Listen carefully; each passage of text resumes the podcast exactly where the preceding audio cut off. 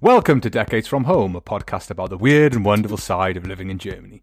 And all without saying, Hoffnung ist ein gutes Frühstück, aber ein schlechtes Abendbrot. I'm Nick Houghton of 40%German.com and I'm joined by my co-host Simon Maddox. How are you, Simon? Yeah, I'm doing really well, thanks, mate. Very nice opening quote about the nature of hope. Yeah, you know, it makes a good breakfast, but a really bad. I didn't think Abendbrot would be the right translation. It's a Francis Bacon quote. I mean, you know that because you told me what the quote was. It's inside baseball for the listener there. Oh no, we've given away the secrets. the quotes from Francis Bacon, but I was thinking, I guess it's like Schlechter's dinner, like it's, it's Schlechter about a bad dinner, or or is it a bad supper? Yeah, I imagine it would have been supper hmm. as the original word he would have used. So yeah, Abendbrot is a pretty um, solid one. I should have changed it to Brotzeit because Abendbrot's a terrible northern concept, whereas Brotzeit is a, a lovely, wonderful Bayern concept. yeah. For me, Brotzeit feels more lunchtime though. It's just, maybe that's my own my own issue. Abendbrot at least points in the right direction of a disappointing dinner. I mean, we've had this conversation about about whether Brotzeit's a solid dinner option, but I think ultimately Brotzeit's like any time. I think Mm. It's bread time. bread time's whenever you want it to be. I watched something related to Germany yesterday in preparation for the podcast, but also because it's been on my Netflix to watch list for about, pff, I guess, four weeks or so. I watched Army of Thieves with Matthias Schweighöfer, our favorite mm-hmm. German actor, or is it to say the mm-hmm. only German actor? And I've got, I got so much to say about this film. I was, I was so impressed. Was so like I've watched him perform. Like he does this lovely line, does Matthias Schweighöfer uh, of confused young man. That's kind of his character, and a lot of what he does. It's uh, like he did the Amazon TV show where he was like action confused mm-hmm. young man. He did that film with where he's trying to break into a bank with Til Schweiger and um, Jan Josef Liefers, where he played comedic mm-hmm. confused. And and in this one he plays like cute German confused. It's hard to explain. He's he's very endearing in the role mm-hmm. that he plays because it's a prequel to the Day of the Dead. I think it was. Is that the name of the zombie film that was on Netflix? Yeah, they've done well. The remakes have done Dawn of the Dead and Day of the Dead have both been redone recently. Yeah, Yeah, so Day of the Dead's the most recent one where they're in Las mm-hmm. Vegas. And it's weirdly a, a prequel to that. And I'm not sure who Matthias Schweighöfer's m- made friends with, but it's essentially a vehicle for him because he doesn't just act in it, he directs it. And man, like, that kid's got way too much talent. His direction is very like Wes Anderson. It's got a very Wes Anderson y sort of feel to it. The shots look really good. His physical comedy's really good as well. And I was just like watching it going, maybe, maybe that's how it works in Germany. It's like every generation, one actor gets all the talent that's available in Germany, becomes a massive star, and then slowly sort of declines as as stars tend to do as they age. And then the next one, it's like there can be only one. It's the Highlander of actors. is he the Kurgan in this? No, surely not. Uh, you can't give him the role of Kurgan. Although I, I went through his filmography out of curiosity, it's been a lot of films. Apparently, he was in Thor. I didn't realize he was in Thor, but he was apparently in Thor. A small role, but but like every German actor, he's been in an American film about the Second World War, playing a playing a Nazi. Of course, that's very important. Yeah, the Red Baron, I think, wasn't it? Uh, wait, the Red Baron wasn't a Nazi. He was just First World War. So no, but he he was playing a, a war film. He was yeah, the German. He played he played Baron von Richthofen. It seems that 2008 was his war movie year 'cause he did the Red Baron and he did Valkyrie. Oh right, yeah, he did Valkyrie. Tom Right, Cruise. yeah, yeah, yeah. No. Which was one of the weirdest German film ideas because Mm-hmm. it started off the opening line is Tom Cruise speaking it in German, and then suddenly he switches to English, and then the rest of the movie's in English. They're never going to do a full film in German, right? I mean, there's a lot of German in this in this Army of Thieves. A film like that, I think it's really hard when they're trying to do because ultimately, when they do foreign accents in American films, they end up just being British, right? That's kind of how it works. Yeah. um, I was just really impressed with this film. I just thought it was really good. I was really impressed with his acting skills because I don't think I think it must be really hard to act in a foreign language with any level of proficiency. But his English must be really good because, or the script writers like legendary because all the German mistakes were like on point, and we know all those German mistakes, the sort of misuse of pronouns or badly organized sentences, mm-hmm. and you know sometimes a good like mid-level uh, German native speaker who speaks English, they'll make quite like antiquated sentences. They mm-hmm. sound quite old-fashioned sometimes. not just when they say discotheque. But, but it, it totally works. I was really sort of, I was really impressed with it. Anyway, that's my my recommendation for the week. I think the first movie of his I saw was uh, the movie Friendship. Have you seen that one? I don't think I've, I've I haven't seen it now. It's, it's a nice little buddy comedy, effectively. I guess it's probably funnier if you are German because the whole setup is that they're two guys from the DDR, the old East Germany, who, when the wall comes down, travelled to New York, uh, well, to the States in general, uh, and they want to go to what I think they call the westernmost point in the world, which they think is the Golden Gate Bridge. That's sort of their end destination for Yeah, the strip. yeah, yeah. And naturally, it's a buddy comedy, so things don't go particularly to plan. it was the first film my wife was like, "You should watch it. He's really good." To give him his due, pretty good. But uh, I've say my interest is more peaked than they've said it's like Wes Anderson because I love Wes Anderson. So maybe I will give it a go. Well, I mean, it's a heist film, and, and one of the conceits of the film is is these safes that he has to crack that are named after Wagner's Ring Cycle. But the look, like the level of design that's gone into the the set and how it looks, it looks like a '60s film set mm-hmm. now, but. There's something particularly wonderful. I think after you live in Germany for a certain point, and we've talked about German being a beautiful language, but is it Gotterdammerung? That's a lovely word. Mm-hmm. That is a lovely word. like I'm totally into that. And it's the name of one of the safes. And I'm just like, God damn Twilight of the Gods. Well, I mean, yeah, this is the interesting thing with Wagner because I think when when people outside of Germany think of Wagner, they think of like Apocalypse Now, Ride of the Valkyries, mm-hmm, and mm-hmm. and just very impressive music. But yeah, it's interesting.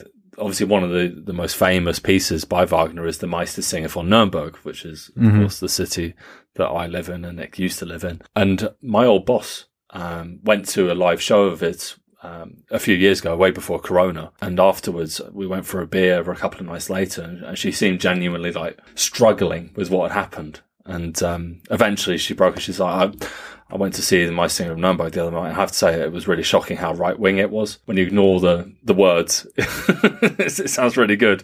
But the text is pretty daunting. Well, I think I think it's f- they do the Wagner Fest in Bayreuth every year, and it mm-hmm. is sort of Yeah. tinged. There's a lot of the great and the good go there, but I'm not sure how many of the, the sort of English speakers who go to see Wagner appreciate like what Wagner actually means. Like when someone goes, "I really, I really love Wagner" in Germany, there is a little bit of an eyebrow raise of like, "Really? Like, what? Why? Why do you like it so much?" Yeah, I mean, I guess if someone does that, they're, they're either they're quite right ring, and this is their way of approaching the topic. I'd feel better if they were like, "Yeah, I really like Beethoven, Bach, and, and Wagner's pretty good." it's like, okay, that's the that's the way to deal with that. Um, but of course, Bayreuth is is the home of Wagner. Um, but it wasn't that long ago that there was a uh, a Russian opera singer who was supposed to be performing at that, and at the last minute he got, I guess, unbooked. Is probably the way they want to describe it because it was revealed that he had. Uh, Hakenkreuz tattooed on his chest. He had a swastika tattoo. Holy shit! and I took off his shirt in rehearsal, and they were just like, Fuck. "Oh, got a Russian Nazi who wants to be doing Wagner." yeah, I mean, I mean that's the final indicator, right? It's like it's like I really like Wagner, all right, and I've also got got a swastika tattooed on my chest. All right, now, well, no, no, we don't really want to engage with you on any level whatsoever. This is not in the notes. We were going to talk about no, this. it's not. No, it is not.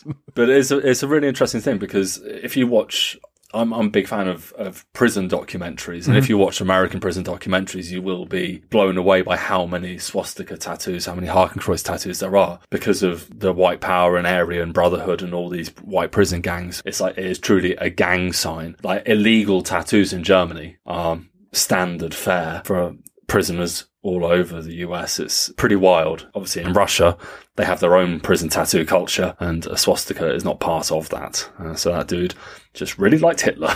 I know, yeah. I mean, yeah, he really likes singing Wagner and has a swastika. I, I can imagine why they unbooked him. Makes a lot of sense. Anyway, moving on from Wagner and National Socialism, right? we weren't going to talk about Brexit or the Nazis, and we've done it two weeks in a row. Oh, no. Shit. Oh, we're really letting the team down. Anyway, let's move on to like hard, hard left, shall we say, towards some some good news. It's finally Stollen time. I'm going to be mm-hmm. allowed to buy Stollen. My wife isn't going to prevent my burgeoning Stollen love, and I'm going to do some really heinous things to it. I've got ideas. I'm going to upset all the people who think Stollen should only be eaten quietly in a cafe and cooking setting. I'm going to I'm going to make something with it. I was thinking bread and butter pudding would be fantastic as a start. Oh, it really could work. Yeah, hadn't even dawned on me that that could. It's really unhealthy to do that, but, but I think it would work. It's going to be my Sunday special. I'm just going to buy a couple of like bog standard Stollens and just see what I can get away with. Watch this space for Nick's interge- indigestion problems. you just hear them on mics going. you got to go for one without marzipan in I guess, to do that though. I think a marzipan Stollen wouldn't work that well with the bread let's and butter. see, you know, let's see what. You what get one of each and report back. That's my plan. You know, I'm scientific, if anything, when it comes to Stollen. On the back of Stollen mania, shall we call it? We have uh, the Christmas markets are going to be coming back. Yeah. First I knew about it was when I read it in Simon's notes for the podcast. Yeah, I think at least in Nuremberg it was green lit. I think ten days Mm-hmm. ago at time of recording. So by the time this comes out, it'll be basically two weeks Mm-hmm. since it was announced. Um, and there are quite a few changes to make it work more effectively. I'm very lucky here in Nuremberg and any city or town in, in Bavaria, you're pretty much going to have a really nice Christmas market. But of course, Nuremberg has a very, very famous and iconic market square in the center of town. This market is where the, the sort of centerpiece of the Christmas market was. And before Corona, there would be, I think it was about two and a half meters uh, would be the aisles that you could walk down and traffic went both ways. It was very, very cramped. And with it being part of a pretty standard tourist journey over the Christmas period, people go to Munich, Nuremberg, Rothenburg ob der Tauber, which we've talked about before, maybe Augsburg, somewhere along the Romantische Strasse. So you would have a lot of tourists who were just trying to enjoy their Christmas, uh, drink their glühweins, but a lot of them would be people that don't necessarily realize that you need to keep moving and there would just be obstructions and it would just be stressful. I avoided it for years because it was just a nightmare. uh, so now they've broadened the alleyways between the shops. There are going to be fewer shops and there'll be more locations throughout the city uh, where there will be these markets as well. So Jakobsplatz in Nuremberg, uh, which is a stone's throw from the pub where Nick and I first met, Oh. uh, is going to be one of the centres as well. So they'll basically anything in the Altstadt will be Christmassy as opposed to the traditional spots. There will be no Christkind. There will be no stage performances. There's going to be no bands. Christkind. Not live unveiling on the day. It's going to be done online, and there's going to be like visits from the Christkind in different places, but it's not going to be the traditional Christkind unveiling. Because you're sort of elected, aren't they? They're sort of elected every year or nominated every year. Mm-hmm.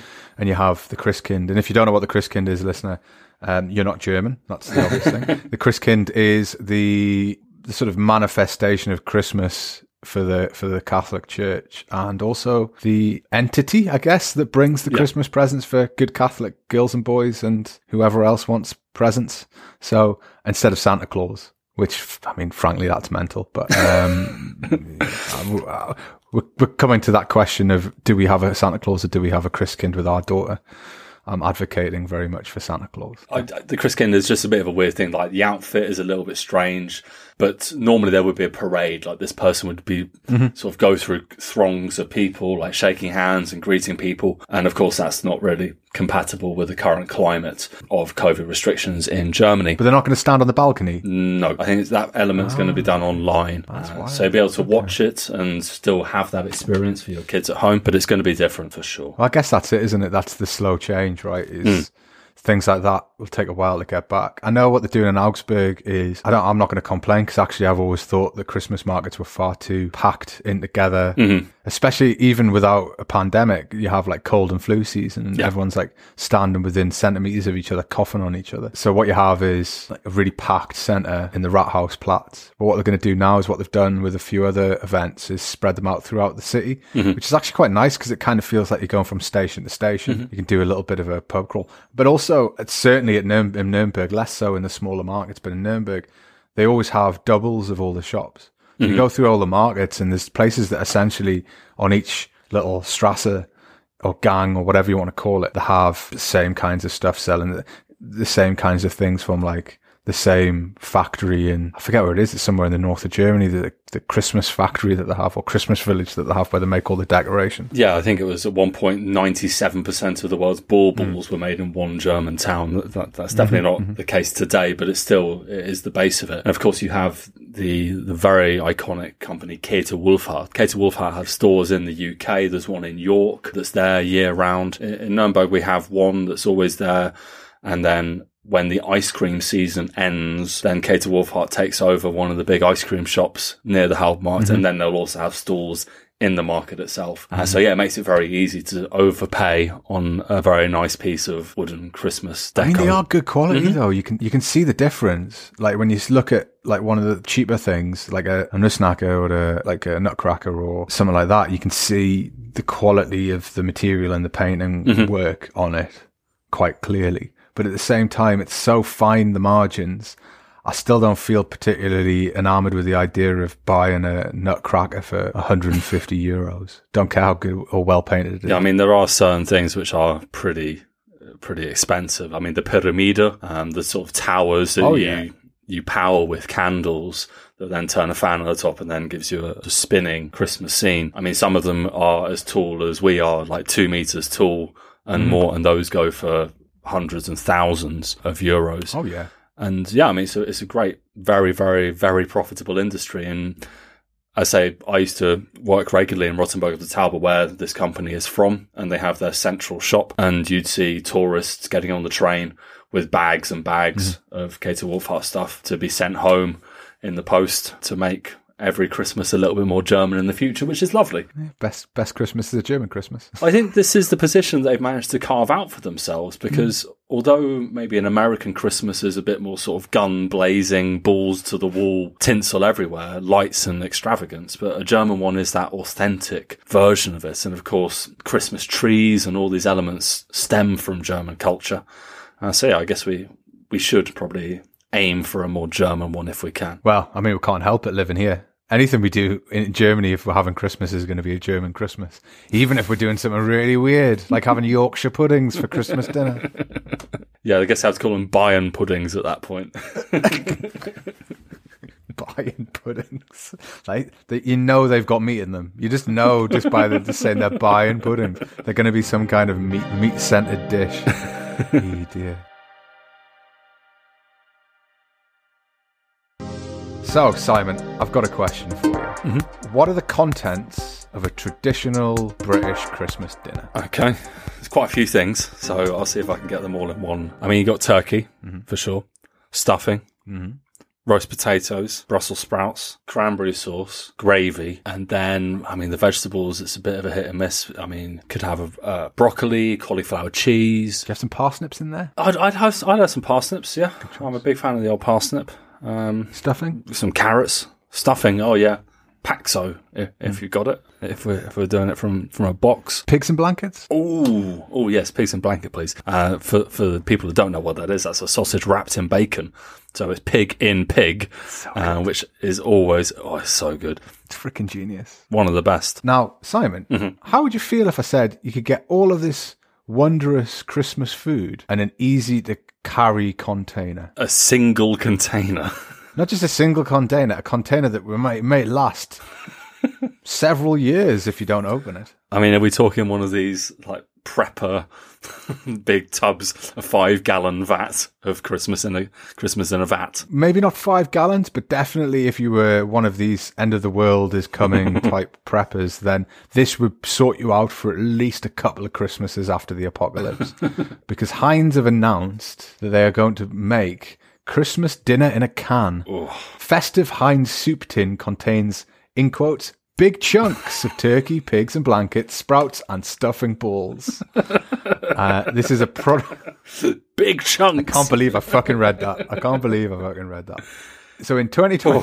2021, these these important products will be available for Christmas. Although, in saying that, there will only be 500 cans of this particular. I want to say meal, but I feel that that's overstating it slightly. But I guess it's what it is.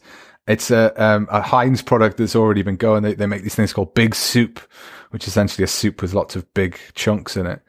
and they're making 500 cans of Christmas dinner big soup. So it's not even like it's a, a sturdy Christmas dinner. It's a soup. How do you feel about that, Simon? I'm I'm a little bit torn here. I, I have to say, like I think Germany could learn from the big soup culture because I like a chunky soup. I like a thick soup, and it's very hard to find. In in a can here in Germany, most soups are quite watery, and most classic German soups, like the Hochzeitssuppe, is really it's just broth, and I don't like that. So I'm down for the big soup. I am concerned about the 500 cans because I think what they've actually created is a collector's item. People are going to be storing these away and selling them next year for upmarked uh, price, I imagine. I want to try this, I have to say. I don't think I want it enough that I'm going to like try and get one if there's only 500, but if they made them in the thousands, yeah, I'd probably give it a go. I just want to reassure you, I really want you to try it too. I, I don't want to be anywhere near it. I don't want to smell it when it's cooking. I feel, I looked at what it looks like and it looks like, I mean, it just looks like every stereotype of British food. Like I've spent a decade, you've spent, cumulatively, we've spent two decades trying to convince Germans that British food is not terrible. And then in one fell swoop, Heinz has destroyed our good efforts by producing a product that looks essentially like uh, the stuff that the British government's pumping into the sea, as we discussed. Well, I mean, this is my, my concern. It's good. It's going to have to be brown. it's very brown. That's not really the ideal colour for anyone for Christmas. Think of all those beautiful festive colours green, red, gold, and brown. I, I looked at the website because I'm a good little researcher and I'll describe what I'm seeing here. Essentially, it's a very thick brown soup with what is clearly pigs in blankets. You can cle- see them clearly. Uh, Brussels sprouts and then a amorphous looking meat product. It's a ball shape, Mhm. I think. And then just bits, just bits. I don't know what those bits are, but I'm, I'm reassured by the description here on the Heinz uh, website that says full on ingredients, big time flavor. This festive limited edition is packed full of big chunks of all your festive feasting favorites. Turkey, stuffing, chunky potatoes, Brussels sprouts, and even pigs in blankets for no nonsense seasonal satisfaction. like they're really selling that one, aren't they? Oh, and it's sold out, just so you know. Oh, is it already sold out? Oh, sorry, It's good listeners. We're getting you hyped up for nothing now. I mean, I have some previous with things like this because when I was at boarding school, it was pretty common that I'd have things like an all day breakfast in a can as part of my like going back to school. What do they taste like? Please tell me what they taste like, because I've never had one. I've seen many people eat them with an excruciating look on their face. I mean, yeah, it's, it's not really particularly satisfying. I mean, the, the prominent flavour is baked beans because that is that's that's the, the cheapest ingredient of all of them. And then you would have like, I mean, you talked about a, a meaty ball, uh, and that was definitely the, the prevailing memory there. That the meat would just be chunky and baldy, grey, and then they'd also have those incredibly cheap sausages that are basically hot dog sausages uh, for back home, but they'd be sold as part of the breakfast. And it was, I mean, there was a variety of texture, there was a variety of flavours. I dread to think what E numbers and how much salt there must have been in them. But for a, a couple of years, they were a treat. But I think there's things you eat when you're younger that you would like. I remember distinctly for about three years at high school, every lunchtime getting something that was described as a um, cheeseburger puff, and essentially it was a burger, like a really cheap burger with a bit of cheese on, wrapped in puff pastry and it was. It, at the time, I remember it being delicious, but I'm sure if I had one now, I would die. It was kids should not be eating that stuff. It's wrong, you know, on all levels. But Scotland, It's like all. East German Greggs or something. I have a feeling they would do a better job of it. But this this Christmas dinner uh, soup product or whatever it is, Soup product is, sounds sounds good. it sparked something in my head, and I was like, well, I wonder, I wonder if there is an equivalent horrendous food so that I don't feel so bad when we talk about this. Is there an equivalent? Terrible food that I can find in Germany that would, would be equivalent. And, and my God, I did some searching and I found literally nothing. The search that I did was for like Schlechter, Schlechter, Schlechter's Deutsches Essen or something like that. And what I got was ravioli in a tin. And I was like, why would you start with the best option? I'm like, that's insane. ravioli in a tin is a good choice. There are two things that I thought of immediately when you say this, and one is Sauerlung, Sauerlunge, Yeah. which is lung in like vinegar. That's pretty horrible, and that comes in a can. Yeah. And I think we checked before that you can also get sour zipfel mm-hmm. Uh, in a can as well. And uh, for people that aren't from Franconia, sour zipfel is basically a sausage cooked in vinegar, and it's it's An acquired it's taste. not bad, but it is an acquired taste. I think you have to live here for three years before you get your sour zipfel badge. I'm surprised they don't sell like Klöße or something in a tin. Maybe it's just because German people are less inclined to eat tinned food. But there is a weird uh, prevalence of jarred Mm-hmm. food, though, like mushrooms in a jar, like pre-sliced mushrooms in like a watery. I, I- is it just water? I don't know. It's some sort of preservative, and that's grim. It's really, Oh, yeah. really sixties. But Mm. it's still everywhere. Every Mm-hmm. supermarket has mushrooms in a jar of water. Oh, awful things. Have like other curious products that you would assume would be tinned, but yeah, like you said, they just put them in jars. But like I know for a fact, my wife's family, but their friends as well. They like to do preservatives. They do, they pickle things and they, they make other kinds of preservatives as, as like a regular activity. If I go into my parents-in-law's basement, it's like cornucopia of different jarred foods. So I guess that maybe it's because people have more confidence in the, in the jarring process than in the canning process, or maybe I have no idea. Well, I mean, jarring anyone can do. I think canning your own goods at home requires machinery or at least tools. I think you, yeah, you mean you would need something to seal the cans, of course. But okay, so let's shift the question slightly. What food in Germany would you want to have in a can? Uh, if you could get something, if you were like, I'd get this because I was going camping, or maybe you're going somewhere and you're like, well, this would be fun to have with us. Because I feel like the breakfast in a can isn't designed for regular eating as it is a, to sort of designed for convenience and carrying around, right? When you're camping or something. I, I think if, if you look in your heart, you know exactly what I'm going to say. Currywurst. curry first in a can. I would. I know schnitzel wouldn't work in a can, but I've thought maybe Schauf- Schaufele in a can. in a can. Just pull out a bone and then you're left with just. You wouldn't have the bone in it. That's taking a valuable meat space, right? But you could put that at the bottom, and then on top of it, you could put two Klöße. Bang, can closed. Selling it to oh. Franconians who are all going camping in Italy. You can just imagine them pulling up. Like, none of you, none of you Italian muck. I've got this Franconian special in a can. Thank you very much.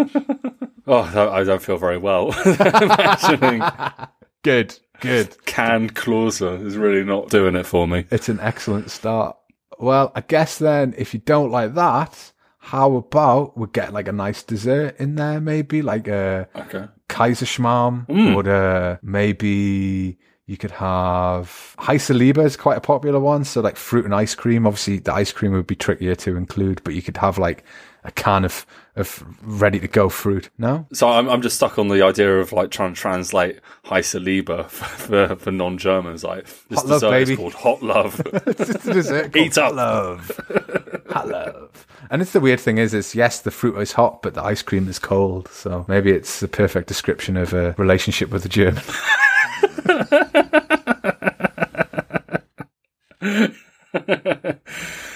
I'll let, I think that that's one, the end of that. I'll let one hang in the air a little bit. Yeah. Why not? I'm going to get a divorce. Now, one of the things that's on a lot of people's wish list this year is a new job. It's not necessarily something you are Santa for, but a new job is some, something that a lot of people are looking for. And Nick, the lucky duck, already has his. So Christmas has come early. Yeah, nailed that one down. Well done. So now you can start thinking about what you what sugary snacks you want instead. I want all my sugary snacks in a can. thanks.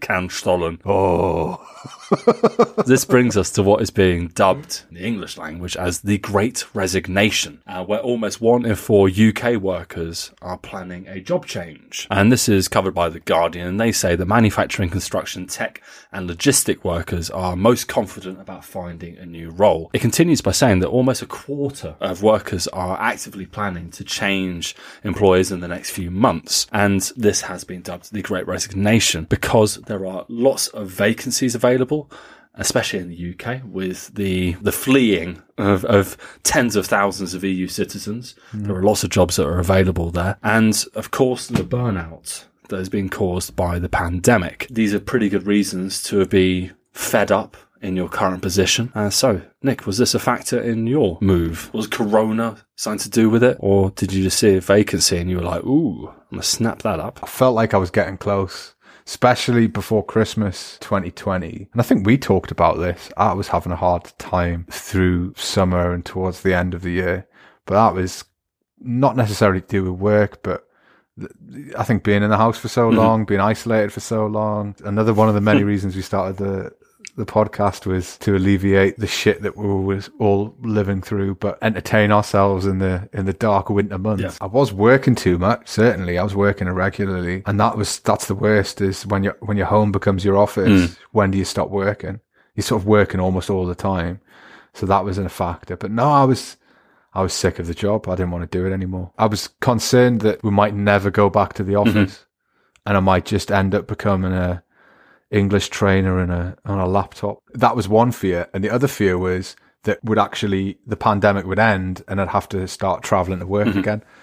So it wasn't necessarily burnout, but a lack of satisfaction with what I was doing and lack of enjoyment. And then opportunity came up. Of course, I mean, one of the things that, that really affected our, our industry as, as teachers was you went from knowing people on quite a personal level and getting to know people well to suddenly just being a face in a Zoom call or a, a Skype meeting, whatever platform you were forced to use. And yeah, I found it really demoralizing. Mm. I also lost like 85% of my customer base because one of the first thing companies did was cancel English classes because it is it's a luxury uh, in financially difficult times for companies like this. I think the rewards that you get as a teacher were limited heavily when you have to do it remotely. And yeah, I find it very challenging to to get to know people uh, over a virtual platform.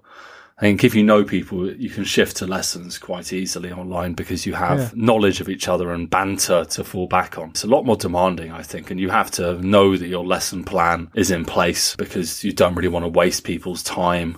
Uh, in a video call, it people look more bored. I find as well. Maybe it was just my lessons in that period. No, I think that's true. I think that's true. I think, I think as well. We, in one respect, we were lucky because at least, at least you had like some kind of human contact mm-hmm. through the meetings. But there's those people who were working in jobs, maybe as freelancers, copywriters, mm-hmm. website designers, stuff like that, where they didn't have necessarily that daily human contact. Mm. They just stare at a screen for eight, nine, ten, whatever hours mm-hmm. it would take, and they would just lose their minds, you know. And I can understand why you would, but I felt at the beginning it was sort of new, and people were like, "Yeah, okay, like let's mm-hmm. get, let's do this, let's get, let's try it and see if it works." And by towards sort of Christmas, New Year, people were just pig sick of it. People didn't want to do it. Fewer people were using their cameras. Mm-hmm. Fewer people seemed like they wanted to engage. You don't have as much authority. Mm-hmm. You can't do half the sort of fun stuff that you want to do. You, I'd constantly find activities that were like, get everyone to stand up. Yeah. And you're like, it's a great activity, but no one's going to stand up on their webcams. It's not going to happen. I got offered a couple of groups last week where it was 15 people in each group, all online. It's like, I, just- I don't want to teach large groups online. As you say, it just becomes after a few sessions, people just don't put the cameras on, don't interact in the same way. It's mm-hmm. just Yeah. feels so demoralizing. And I need plaudits. Yeah, yeah. I need, I need backslaps. I need nods. I need a little sign. just a yes or no at any point. I like you'd ask a question and no one would even bother to say yes or no. Thank God. But it seems Mm. Brutal. like it seems like in the UK, a lot of people are thinking. At least the survey that's mentioned in the article, a lot of people want to want to move jobs. It's, I mean, it really is a lot. So they surveyed 6,000 workers, and this is by Randstad UK, and 69% of those surveyed uh, were confident about moving to a new role in the next few months, and 24% were actively planning in the next three to six months. And that's a big difference from the normal. Apparently 11% is normal for them. This has implications not just for the workers, but also for the companies, because the cost of onboarding, the cost of training, and the time it takes for someone to reach like peak productivity is, is challenging. It's about 25 grand they estimate in the UK per worker uh, across all that. And they say 28 weeks takes for a worker from when they start to when they're reaching optimum performance. And yeah, that's of course challenging for the business owner and the business management. But as a freelancer, I don't really care that much. I'm much more selfish because I, yeah, I didn't have a company paying my healthcare or my insurance. I had to manage all that stuff on my own. And it, it was almost a relief where I lost so much business to the point where I was able to go onto my wife's insurance as part of her family plan. And then my insurance was covered by the state. Thank God. Um, that does mean that I can't work a huge amount now. And it's made it difficult to take on new work because I can't accept more than what would qualify me uh, for that. But I mean, yeah, there are lots of factors as to why people are unhappy. And we have a quote here from uh, Victoria Short, who's the CEO of Randstad UK, where she talks about burnout, something we've already mentioned. And she says some teams be running too hot for too long. The pandemic has changed how some people think about life, work, and what they want out of both. It's made people step back and rethink their lives. COVID has reminded them that life is too short. End quote. And I think that's a really valid point. For the entirety of our working lives and people much older than us as well, you just went to work and you got what you wanted out of it and you were paid accordingly. But we have uh, had a, a large reset about how mortal we all are. Yeah. And uh, yeah, work life balance is is a really key thing that I think Germany has kind of not embraced as much as it could have over the last few years. When we were living in the US and my wife was working for the same company there, the work life balance was completely different. There were more activities, there was more free time, there was much more focus on having fun. Now, of course, that isn't what work is for. It is not the it's not in your contract for any company here that you will be guaranteed an X amount of fun. Mm-hmm. But it was it was revitalizing and rejuvenating. It does mean the company wasn't as productive on the on, on the uh, on performance indices, but the employees were happier. I know that for sure. As for work, I was looking at the British Social Attitude Survey from this year. Well, it's from 2020, and they did two during the pandemic. And there's two stats that stood out for me. 41% of people surveyed think paid work is very good for most people's mental health, an increase of 15 percentage points since 2019. And 27% think that it's very good for most people's physical health, an increase of 10 points. So there is like the sense that work is good. But then the feeling I get in Germany is the total opposite. A lot of companies are, are talking about how can we bake in to the the sort of the recipe of work like regular home office days whereas in mm-hmm. britain they're pushing to get everyone back to the office all the time um, for no real reason other than and it just seems like the worst it it's like when when when London was destroyed during the war, and instead of modernizing the city, they rebuilt it exactly the same way. So it, it's like impossible to drive around. It seems like that's the British attitude. It's like, oh, we've had this opportunity to change, but we're not going to. Let's go back and do what we did before, and just have all the yeah. same problems instead of like, of, like let's evolve work. Whereas it feels here there's there's at least with some companies an attempt to do that, or at least offer the option to do that because I think a couple of days at home is all right. I think people have realised that. Yeah. I mean, I mean, we've used the word burnout multiple times in our conversation, and the fact is, that's a word we both learned living yeah. in Germany. Yeah. It's not something that's really talked about in the UK. Maybe things have changed in the, in the 10 plus years since we left, but companies know that you have to protect the mental health of your, of your, of your workers, of your employees. And if you don't, you'll end up with people being off work with very strong legal protections, meaning they get paid a good amount the whole time they're off. And there are lots of ways to take advantage of that if you're so inclined. Whereas in the UK, statutory sick pay and those kinds of things don't really provide enough of a safety net. And in Germany, yeah, the situation is totally different. So companies know they have to lay a fair pitch to play on because otherwise people are just going to move to another company that has a better deal. Mm. Um, but yeah, the statutory regulations are much, much better here for the employee. You are far better protected in a full time job here than you are in the UK. But I've been a freelancer pretty much the whole time here, and that side is is pretty stressful, especially in times of pandemic. yeah, like. but the, the story's the same in, in Germany as we were discussing it before the start of the podcast. And I learned the, the new word of the day, which is Kündigungswelle. So quitting mm-hmm. wave, I guess, was the was the direct translation that you gave us. But it's a topic here in Germany, and and a lot again, very similar reasons for why people might want to leave their jobs. They do mention America mm-hmm. a lot, but it says here, and this is a quote from Hans Zacher from the University of Leipzig, and this is from a Der Tagesspiegel article. In Germany, too many employees no longer want to continue working as they've been in the long term. Since March 2020, Zacher has been questioning employees in a representative study about their experiences, their working conditions, and their job satisfaction. The data has not yet been fully evaluated, but the trend is emerging. Many of the respondents also intend to quit. But why now in an uncertain time when employees tend to wait rather than take risks, which is always the German sort of model? As, as, mm-hmm. as Marty told us, you know, the, the fear of the future and the fear of the unknown.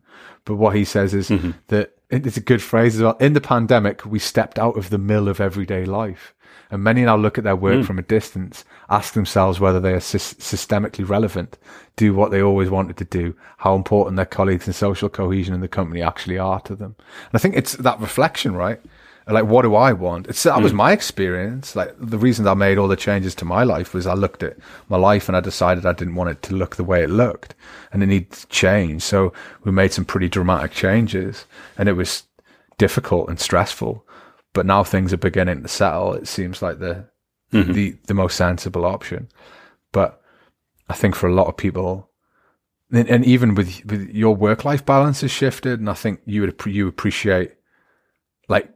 Do you want to go back to the eight sessions a day, seven sessions a day kind of teaching? Is that something that like you want to do, or is is it like are we thinking about well, I'd actually like to do five sessions a day and not be worked like a dog and have some time for myself and time for hobbies and activities. Yeah, I mean, it would depend on on the teaching. To be hmm. honest, mm. when I when I was teaching at the university, that was the happiest I'd ever been as a teacher because it was just a really nice dynamic environment. I taught in basically one of six rooms. I just went to a building and mm. was hmm. there. But of course, the nature of business English teaching, which was what I did for the majority, every day is a different mm. company. And it's just there's no real stability in any of it. But the fact of the matter is now, the most important thing for me is having a job that provides security. Uh, in terms of yeah, paid holiday is something I've gone without for yeah. years. Having my insurance covered sounds really, really good. I just want a traditional, standard, boring job. Uh, to be honest, just to give me something that's a bit more reliable because that's what I had never had. I was always able to make things work, but COVID was the first time where it's like, okay, anything is possible and something can be taken away from you through no fault of mm-hmm. your own. And there's no way to build it back. I could have slogged my ass off for months trying to get back customers, but companies weren't, weren't going to do it. It would just been a waste of my time. Um, but yeah, a nice university. Like your new job sounds really good. If you if you if, you get fired, give, give, give my name. I'll, just, I'll work on it, mate. I'll see what I can do for you. I, I, do hope you don't. Me too. Fucking I, I, hope it goes really, really well.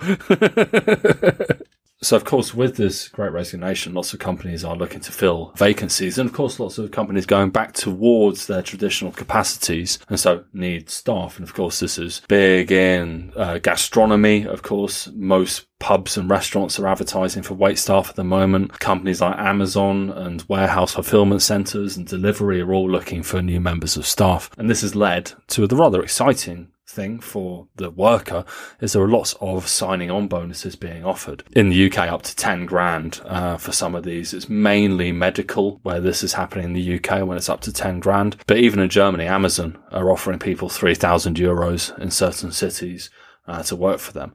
And of course, three grand, especially if you're hard up or have been struggling, that's, that's a massive, massive bonus before you've even started your job. But of course, this also produces the effect we've spoken about in another episode where people are leaving one job for another one purely for financial yeah. reasons. And then when those reasons either are offered better elsewhere or disappear in your new job, then is going to end up rotating. And this is a very normal thing in the UK. British people don't have this idea that I'm going to do this job for 25 years. That's pretty rare. And I think it's about between five and seven careers uh, is now becoming normal. People change jobs, people change companies all the time, and it's mm. a great way to negotiate higher salaries and get promoted more quickly. But in Germany, you still have this job for life mentality, especially in some of these big traditional companies. Um, yeah, companies like Siemens down here, they offer incredible security, mm-hmm. really good prospects. Why would mm-hmm. you leave? Even the canteens are good.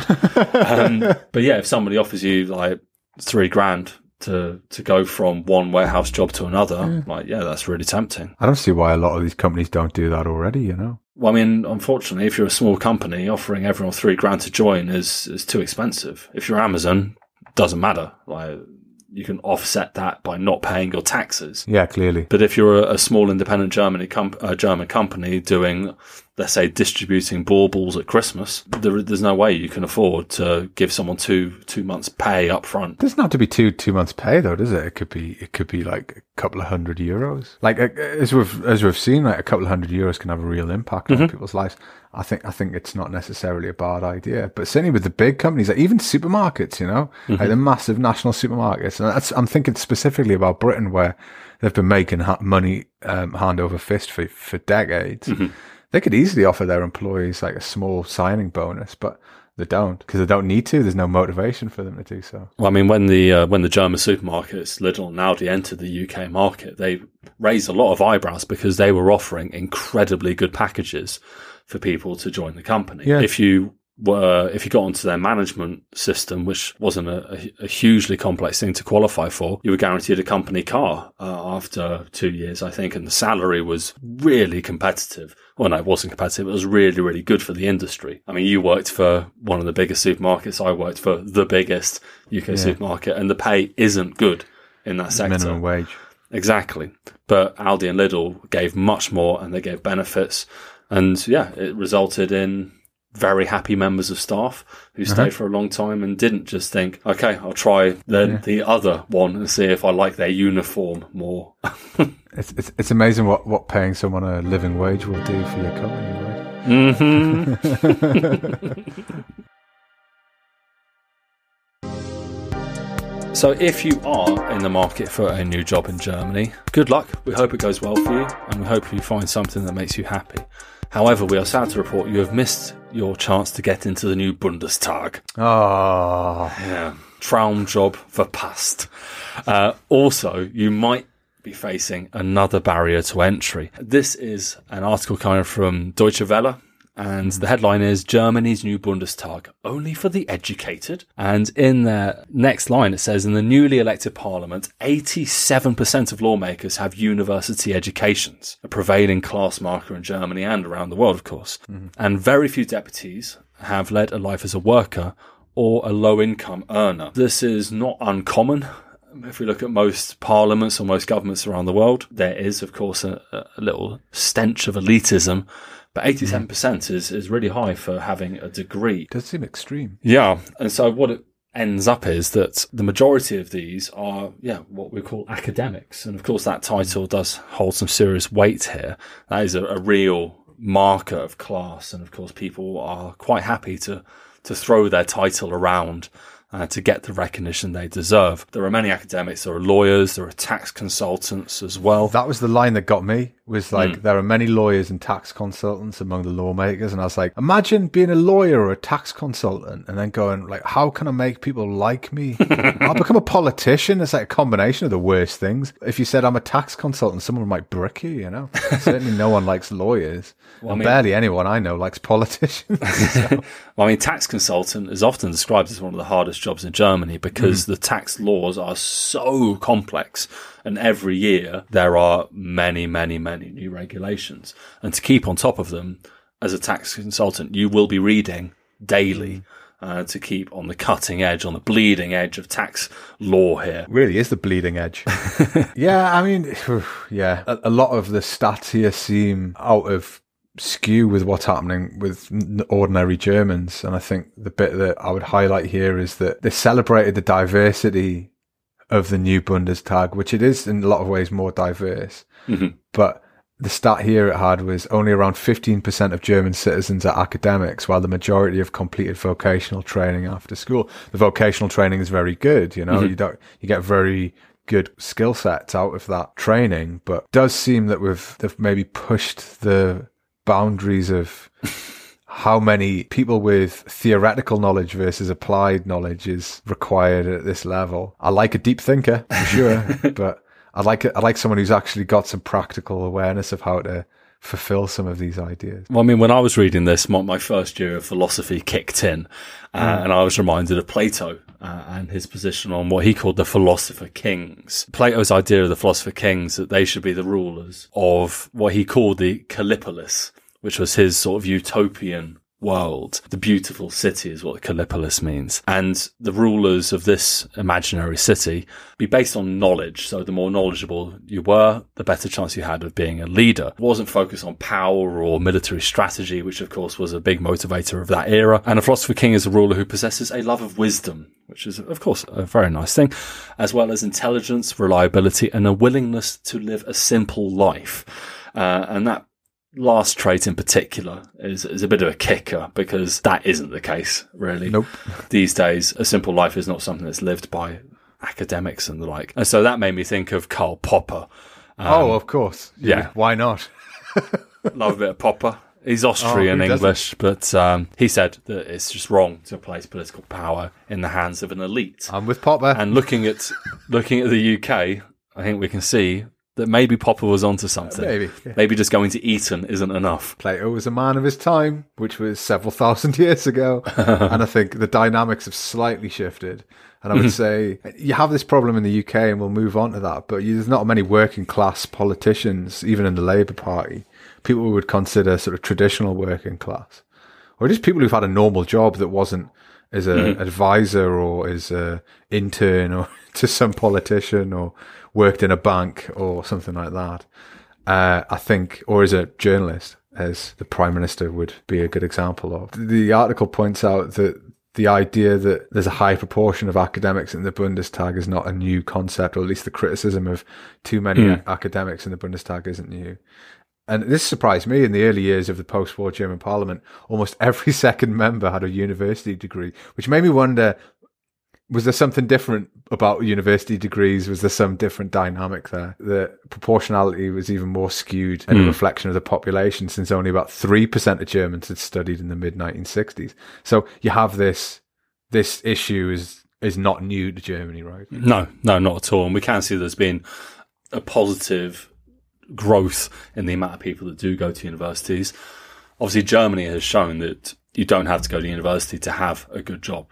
Mm-hmm. It, it really isn't that significant. But if you want to be an academic, of course, it is sort of a guiding principle that you have to go and get a degree for that. But yeah, the, the vocational training available in Germany is streets ahead of, of what's experienced in any other country outside of the EU for sure. You mentioned earlier that the new Bundestag is being celebrated for its diversity, and that is definitely something that's, that's valid and worth talking about. Mm. I mean, age is changing, of course. Yeah, it's a big one. Yeah, so on average now, of the 736 members of the Bundestag, they are significantly younger. The youngest of all is a 23 year old, uh, Emilia Fester of the Green Party. She's too young. Scheiße Gruner and Dreams. Um, and 47 uh, are younger than 30. Uh, and that's, That's really great. that's really fantastic to have so much youth representation in, in that uh, Bundestag this time around. Especially given that there are like age restrictions on positions in in, Mm-hmm. in the government, and I think that I think that's good. I think young young people, new ideas, new ways of thinking are always positive. Okay, so what about uh, the typical politician? What do you think is a Mr. Typical? It is a Mr. I have to say. well, that's it. You've already answered your own question, haven't you? That's That's a- that's- bloke, isn't That's it? one clear, uh, clear defining factor. Yeah. In our in our diverse parliament, Mister Typical is the example. well, I'm assuming. Well, yeah, it's a bloke. Obviously, I Mm-hmm. assume they're mid forties. Forty-seven. Yep. Good. Has some kind of clearly has some kind of academic background. Is a trained lawyer. yeah. Is trained lawyer actually the most typical job? Uh, no, they they have they've picked an individual, and this guy is forty seven. Uh, which is the average age of all parliamentarians. He's a trained lawyer, which is among the most popular career paths chosen by politicians. Can you guess his first name? Lucas. I think Lucas is sl- a couple those of rungs under below. right? on the yeah, Lucas is a little bit younger. I think maybe in twenty years. Uh, Michael. Michael. Okay, yeah, that that, rings true. I'd say That's the most common name in the German parliament. the most common name is Michael in the German parliament. And so they have a man, Michael Brand. Right. He is Mr. Typical, according to Deutsche Welle, uh, and he is part of, of course, the CDU. Well, as, as we learned in the election, they're not they're not typical, given that they you know lost the election. Yeah, but still centre right. I think we can say is for the Bundestag. Typical. what about gender? How's the gender looking in this? Uh, we've already talked, talked about Mr. Typical. Yeah, there's good news here for sure, but it's still it's a tiny proportion. It's only four percent is the number of women in the Bundestag. The biggest increase is the the left and the Greens, both of them bringing the most people to the party there. But it is, I mean, it's really it's really slow progress towards parity. The other thing that's, that's very interesting ab- about gender diversity is that now there are the first two uh, transgender women who have been elected to the Bundestag mm. as well. Uh, we have Tessa Ganserer uh, and Nyke Slawik. I think that's, I just think that's great. I do. I know there's a, there's mm. a debate that a lot of people don't want to get into the sort of transgender debate, and it is it can be murky. And obviously, there's a lot of white hot rage for legitimate and illegitimate on all sides. But I just think I think it's just great. I just think it's great. It makes us re- as one of the. We talked about national pride and, and how I don't have any, but the German part of me feels really, really proud. Yeah, well, all of me does feel really proud to the the country that I, that I've chosen as home ha- has the capability to elect people who come from sort of very diverse perspectives and backgrounds, and and and, and uh, raising them up into positions of not just celebrity, but actual power. Like they're, they're going to vote on things and they're going to have mm-hmm. positions of, of importance, you know, and that's, that's, there's nothing better than that for, in my mind. But I mean, speaking of backgrounds, mm-hmm. we've got, um, I'm curious about how many people who are like us, but not like us, as in migrants, but not necessarily white boy British guys. I imagine there's not many of those in the Bundestag, but how many how many people are coming from what they would describe as uh, a migrant Hintergrund. Yeah, migrant. Uh, yeah, migrant Hintergrund is, is, exactly how they would describe it. So I mean, we have 736 members in total, uh, and of that, 83 parliamentarians have their roots in migrant communities, is how it's phrased here. Uh, and again, it's, it's primarily the Linker, the left party, and the Social Democrats. One person that's worth noting here is the SPD's Rasha Nasr, born in Dresden after her parents left Syria to begin a new life in communist East Germany. And she's now representing the eastern state of Saxony. Bang, look at that. To be from Migrants Migrantintegrund to be elected in Saxony, that's that's a big step. That's really incredible. It's, the odds must have been really stacked against her. She, she must be very, very formidable, I imagine. She is surely incredible. Yeah, SPD also aren't necessarily hugely popular in Saxony. This is very much exactly right wing territory. Uh, so Rasha Nasr really fighting an incredible fight over there. So congratulations on her appointment into the Bundestag. So uh, again, we're going to do we're going to break all them rules mm-hmm. that we keep mm-hmm. setting for ourselves, but let's have a look at how that contrasts between the UK and Germany. What about the UK? Have we got have we got a land of diversity? I hope so. There's one thing that we do better, or our, in terms of our MPs, is that female representation is really really good. I mean, there's still room for improvement, and parity hasn't been achieved, uh, but it's 220 female MPs, which is 34 percent. Uh, so more than a third of MPs in the UK are female, and that is very very good uh, highest ever number and proportion naturally. When we look at age, it is a little bit older. I said earlier, the Michael Brand was 47 to be the average. In the UK, it's 50. 49% of MPs over 50 and uh, members aged 18 to 29 uh, are only 3%. Uh, so our youth demographic is definitely lacking so far. Now, of course, we spoke about universities being one of the key things in the UK, uh, in the German Bundestag. Now, what's interesting is that that holds true, but also education in general is different. So conservative MPs are the most likely to have attended a fee paying school, which is 41% of conservative Tories will go to a private yeah. school. That's not massively surprising. It's not a huge surprise at all. 30% Lib Dems do, 14% Labour, 7% for the SNP. So that is not a huge surprise. So, like, does that mean like the SNP is the most sort of working class party to a certain extent in terms of educational backgrounds? Yeah, at least the most representative. Mm-hmm. I don't. I don't have figures for university degrees in the SNP, but Yeah, I, I assume it holds that line. When we talk about our MPs, we're talking about the House of Commons. And of course, it's always interesting to look at the House of Lords, which is, of course, a different world. No, as soon as you say the House of Lords, all I can think of is a room of very grey haired people. Yeah. Who are like so old. You're almost like, how are you? How are you still going? Like when you see speeches in the Lords, you're like, how are you? How are you still standing? Do you want to have a guess at how many of them went to were privately educated? All of them. No, it's not. It's ninety eight percent. Fucking close enough. Oh, dear. You can't have a place called the House of Lords and not populate it with privately educated rich people, you know? It's insane. It's like we haven't changed, man. It's honestly, it's like, do better, Britain. Come on. It's not what Plato had in mind. it's not. Is it not? Are you sure? the privately educated kings. Karl Popper's going to come around and kick them all in the face. Yeah.